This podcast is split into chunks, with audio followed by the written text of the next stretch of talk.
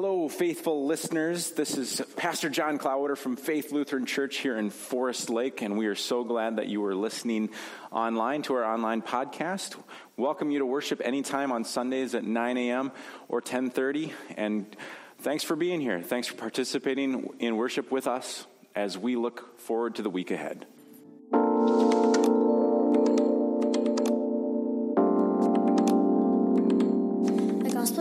From the 14th chapter of John. If you love me, you will keep my commandments, and I will ask the Father, and he will give you another advocate to be with you forever. This is the Spirit of truth, whom the world cannot receive, because it neither sees him nor knows him. You know him because he abides with you, and he will be in you. I will not leave you orphans. I am coming to you. In a little while, the world will no longer see me, but you will see me, because I live. You will also live. On that day you will know that I am in my Father, and you in me, and I in you. they who have my commandments and keep them are those who love me, and those who love me will be loved by my Father, and I will love them and reveal them to them.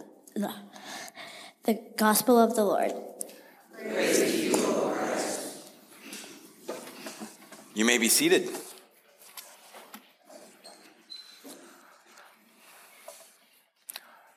Grace and peace to you, my friends in Christ.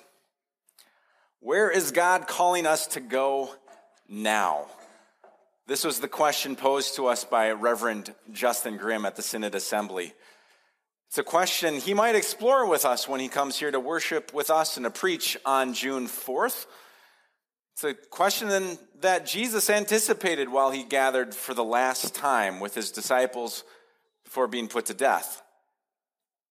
Now, the disciples didn't necessarily ask that question, but to his credit, Jesus does give them an answer to it.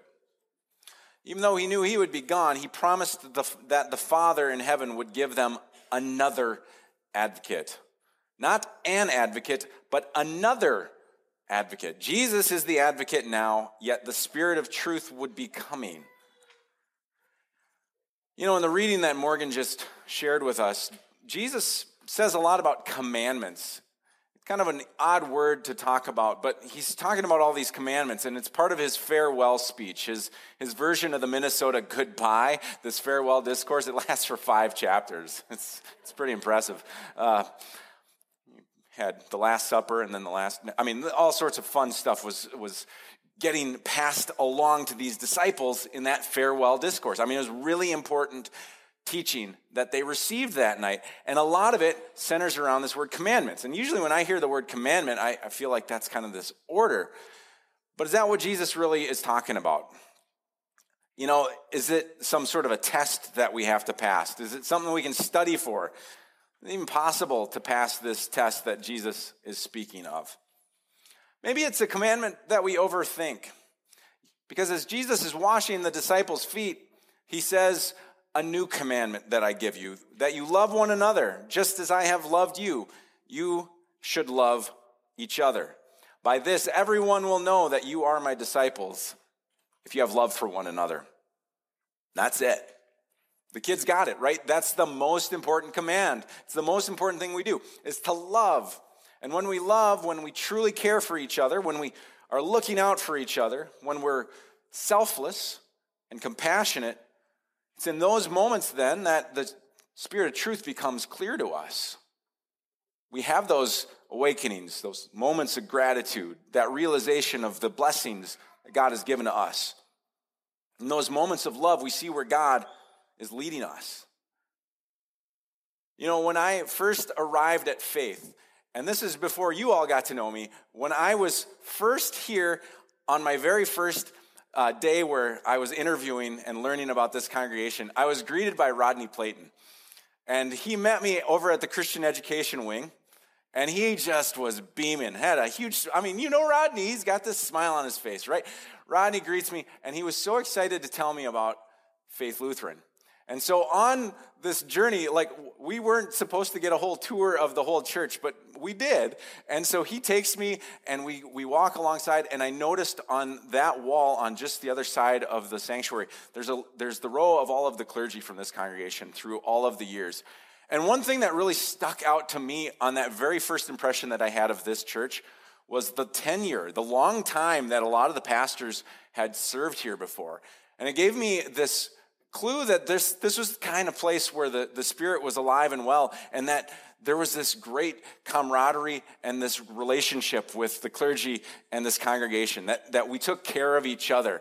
It made me really excited to hear more about what this church was up to and to see that this was a church that truly did care about our neighbors. It was a church that wanted to go out into the world and be an advocate for those who didn't have a voice.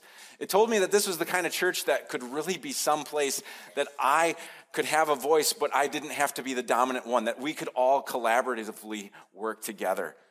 I was so excited about what I was able to learn, and that first impression made a huge difference. It was a place that was willing to listen and discern what is God up to now. And that was seven years ago. I think about Faith Lutheran as a place being full of rich history and tradition, but also self aware enough to realize that we can't get stuck in that language of we used to.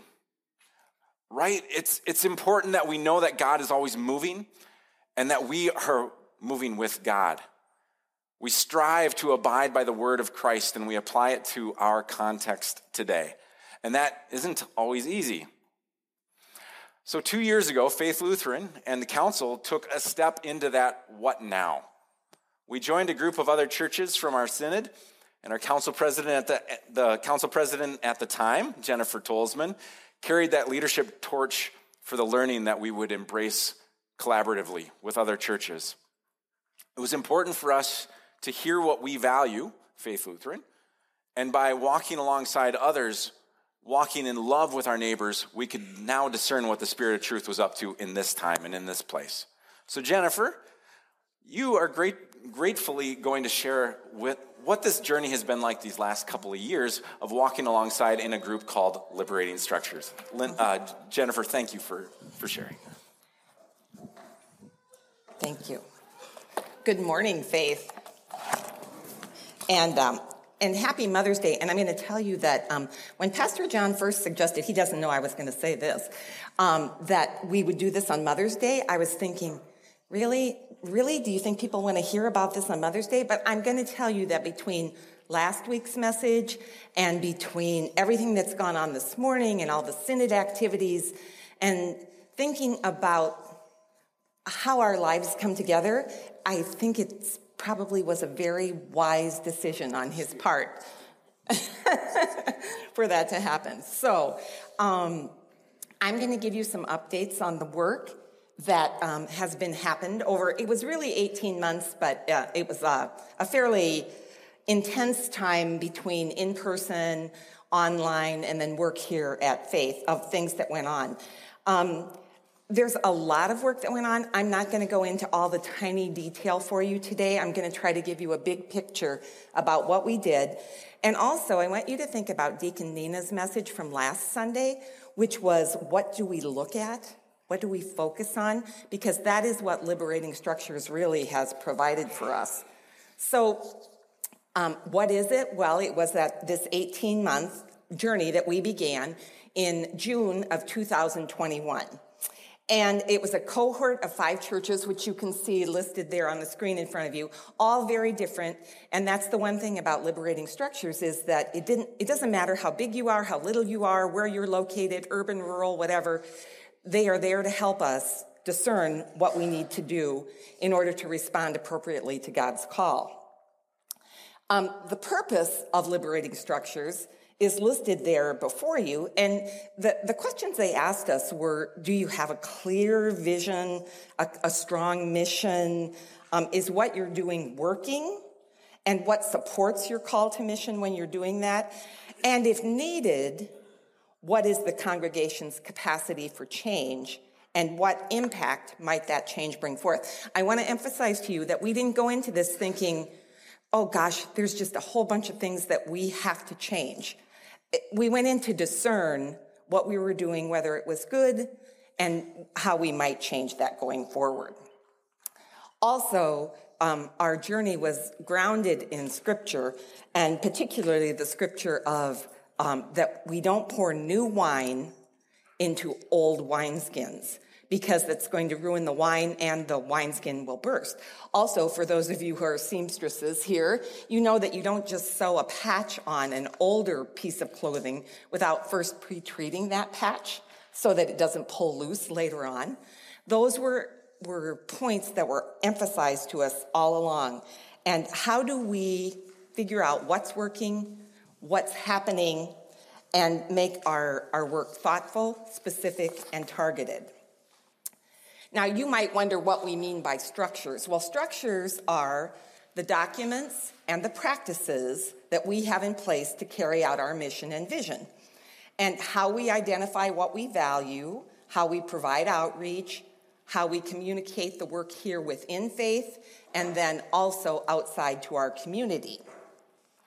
So, on that day in June of 2021, with the full support of the council, Pastor John and Deacon Nina and Lori Husfeld and Larry Teege and myself entered into this partnership with the Synod to explore where we were going. And um, our final session was just a few weeks ago, um, the middle of April there. And so, what I want to do is give you a little bit of that history of where we are and where we're going to go. So before you, you see the mission and the vision that you hear regularly, you see it presented. And what you might not know or realize that in, let's put some context around this, that this vision and mission was written um, shortly after we entered into a strategic planning right after Pastor John arrived. He came in, uh, well, this uh, strategic planning began in 2017. And then through a course of, oh, again, about two years, there was some discernment that went on, and we came up with this. One of the items that they encouraged us to work on with liberating structures was is your mission and vision well first of all do you have one? Because not everybody did in our cohort. And is the one that you have working or do you need to do something different with it? And we're going to talk a little bit more about that as we go on here um, so where did we start and what did we do well, the first big thing that came out of our work with liberating structures was that prayer and devotion are key to everything that we do. Now, I will tell you that I do believe faith has always been a praying con- congregation. And we have utilized devotion in many of our gatherings and when we start things out. But the Liberating Structures team emphasized that we shouldn't be doing anything without beginning with prayer and devotion and concentrating on um, what is it that God wants us to do? This made a huge impact on us, um, especially at council. We now spend uh, regularly about the first 30 minutes of our council meeting in prayer and in devotion and discussion of, around that prayer. And um, I can tell you that from the moment we started doing that, there's just been um, a sense of real relationship and that's what we want for everyone who's involved with everything else along the way here, too. Um, the next thing that they talked to us about was uh, you'll notice in the bold print there the CVA and analyzing the, the data. The CVA is called the Congregational Vitality Assessment. And two years ago, anybody was invited who wanted to to take this online survey. I will tell you it's a little wordy, and um, some people start it and don't finish it, just to be honest. And uh, but it gives us where our vitality is growing in 12 different areas. So we did it two years ago. We looked at that data. And um, what we found out was that we were very strong in the areas of worship and um, outreach those two areas. We, we had a high priority of that. All of the other areas, there were 12 areas that are measured, were in uh, moderate vitality. So that was good, but that doesn't mean that there's still not room to grow. Um, but what we knew was we were starting with a pretty strong base of the things that we were working with. Um, and then the last thing that they helped us with to get data to decide how are we doing um, was utilizing one-on-one conversations. Justin Grimm came and did some training for council members, staff members, some other volunteers who then agreed to sit down one on one with individuals in the congregation and find out number one, what do you what do you think about faith? What do you love about faith? What brings you here? Are there things that you want us to know that you're afraid to talk about? And I'm going to tell you that all of this happened just as COVID was, you know, we were really in the throes of isolation. So it was no easy task to complete. We did about 50 of those one on ones, um, different places in the church, sitting outside in the prayer garden, in the park for people. Um, and we found such great value in the information um, that we gathered that we will keep thinking about those for the future as well. And then, with all that information, with everything that we had gathered, we took part in what's called a SWOT analysis. Now, some of you who are in business or education or any kind of strategic planning may have done a SWOT analysis before. That means strengths, weaknesses, opportunities, and threats. Or you might hear it referenced as challenges. And so you take all of the information that you have, you divide it up into those four areas, and then you move forward and see what kind of work do we need to do. And the five core values that we came out from, and that this was through the work of council and the Liberating Structures team and staff. The five core values are listed there, but then we turn them into statements. And if you'll indulge me, I'm going to read those statements for you because I realize that way back in the back, you might not be able to see them there. But Faith Lutheran Church practices our faith in action as we make a difference in the life of our congregation, the community, and the world. Faith Lutheran Church is grounded in caring as we work to provide a sense of well being, hope, and growth for all members and communities. Faith Lutheran Church provides service through acts of selflessness, outreach, and advocacy. Faith Lutheran Church has a heart of generosity, which includes gifts of time, talent, and financial resources. And then Faith Lutheran Church is a space that thrives on and promotes relationships built on worship, prayer, education, and outreach. And this rather busy slide, which I only put in so that you could see um, what our structure of leadership and work is like here at Faith. Oftentimes, you know, you'll see um, for many organizations, it's very linear, top down. Here's what you do. It comes down to this. It floats down like this. Even before we involved with liberating structures, we started with the center of our structure is the pastor and the council, thinking big picture, and then surrounding them to aid in all of that work is the staff and then surrounding in that larger circle are the ministry areas of faith. And we have five categories that we divide those ministry areas into. Again, these ministry areas were all identified through um, diligent, diligent work of Deacon Nina prior to pandemic, trying to get every committee and every group that met to identify what their purpose was and what they did. And as you look at those areas around there, then there's this constant feedback between everyone so that there's nothing is ever done in a vacuum. Everything should be done with thinking big picture, moving out, what's the work happening, and the work that happens out here happens because of all of you. It doesn't happen just because of council. It doesn't happen just because of staff. It happens because you are the, you are the boots on the ground here at Faith. And that's what that work brings to us. So, what's next? Well, we're going to, um, I'm going to find my place first. Thank you. Uh, what's next is that we want to see where we were, where we are, where we're going.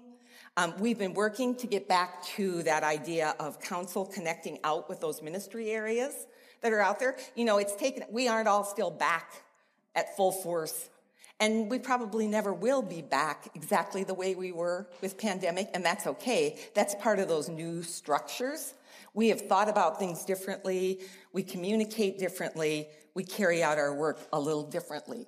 But we're thinking about that. Council is going to begin working on some uh, new strategic planning Do we need to think differently about our mission and our vision and what's going on? And we did actually begin that work on the new strategic plan on um, April 11th. And then I need to tell you, you know, we, we redid that um, congregational vitality assessment. We went up in every area. Is that almost unbelievable through pandemic? We had, we didn't have, we don't know who takes that um, because it's all done anonymously, but there was about the same number of people who took it. We went up in every area and we moved two of our areas that were at high and we moved two more areas up into high and everything else is coming up too. So something is happening correctly and our structure is working. We've been affirmed in that, but we need to not rest. We need to not rest on that to see what's going on. We also need to um, do some thoughts about updating our Constitution and um, voting, because what we know, especially from pandemic coming out, we can't all be in the same place at the same time, but we want to hear people's voices and what they're talking about. So how can we do that voting a little differently? And we've already instituted some new structures for um, our annual meetings. So our biggest takeaways, I've kind of identified them for you there. Um, we just need to see how we're going to move forward, what we're going to do. And then I'm back to that mission and vision again. So there were a couple of the congregations that didn't have a mission and vision, and they struggled mightily with that. They didn't spend as much time talking about some of the other things that they could do moving forward because they needed to put that foundation down first. We know that ours is close. We know that we might need to tweak it, but we'll be open for that. That's one of the areas in the vitality assessment. Um, we can be ready for change here at Faith. That's one of the things that came out to us. So stay tuned and stay involved because we need all of you. Remember, we're all part of that big circle out there around. So, as we talked about, it's important to think about devotion and prayer. Would you please join me in this prayer? as we close out. Awesome God, help us to move forward with structures that are meaningful to the work of this congregation. Help us to be open to growth and opportunities that keep us in relationship with you and with each other. Help us to be your hands and feet in our world. Amen.